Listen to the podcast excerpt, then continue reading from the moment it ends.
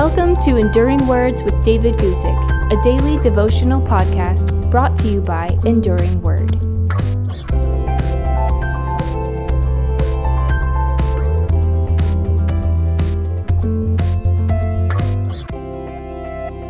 Today, let's talk about some great joy that came from some seeds that were already sown. And I'm going to read to you from Acts chapter 8, verses 5, 6, and 8. Here we go. Then Philip went down to the city of Samaria and preached Christ to them. And the multitudes with one accord heeded the things spoken by Philip, hearing and seeing the miracles which he did. Now, verse 7 describes some of those miracles, but verse 8 says, And there was great joy in that city. At the very end of Jesus' earthly ministry, he had commanded the disciples to preach the gospel to all the earth, first in Jerusalem, then in Judea, then to the uttermost parts of the earth. But before you got far out of Judea, you were in Samaria. And most Jewish people, or most Christians from a Jewish background, were not interested in bringing the good news of Jesus Christ to the Samaritans. Curiously, none of the apostles spearheaded this mission to the Samaritans it was up to one of the deacons of the early church, a man named Philip. When the Christians were scattered because of the persecution following Stephen's death, Philip went to Samaria. So, who were the Samaritans? 600 years before this, the Assyrians conquered this area of northern Israel and they deported all the wealthy and middle class Jews. Then they moved in a pagan population from afar.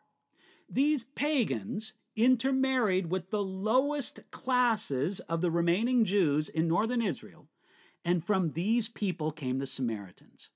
One commentator said it like this He said there was a deep seated prejudice, amounting almost to hatred, standing between the Jews and the Samaritans. As a matter of fact, James and John once thought the Samaritans were only good for being burned up by God's judgment. You'll find that in Luke chapter 9.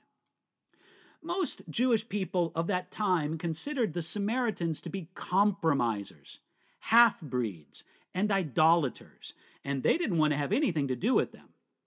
But Jesus didn't feel that way about the Samaritans. He was never prejudiced against people just because of their nationality or ethnic background. Because Jesus had touched Philip's heart, there was no room for that kind of prejudice in Philip. He wasn't a racist towards the Samaritans. Philip came to the Samaritans presenting the gospel, with signs and wonders following as an impression, uh, impressive confirmation. And when the people found Jesus, it says there in verse 8, there was great joy in that city. There were spectacular results from Philip's ministry, but undoubtedly, one reason there was such fruit was that Jesus had already sown the seed in Samaria during his ministry. And as John chapter 4, verses 1 uh, through 36 explains, both he who sows and he who reaps may rejoice together.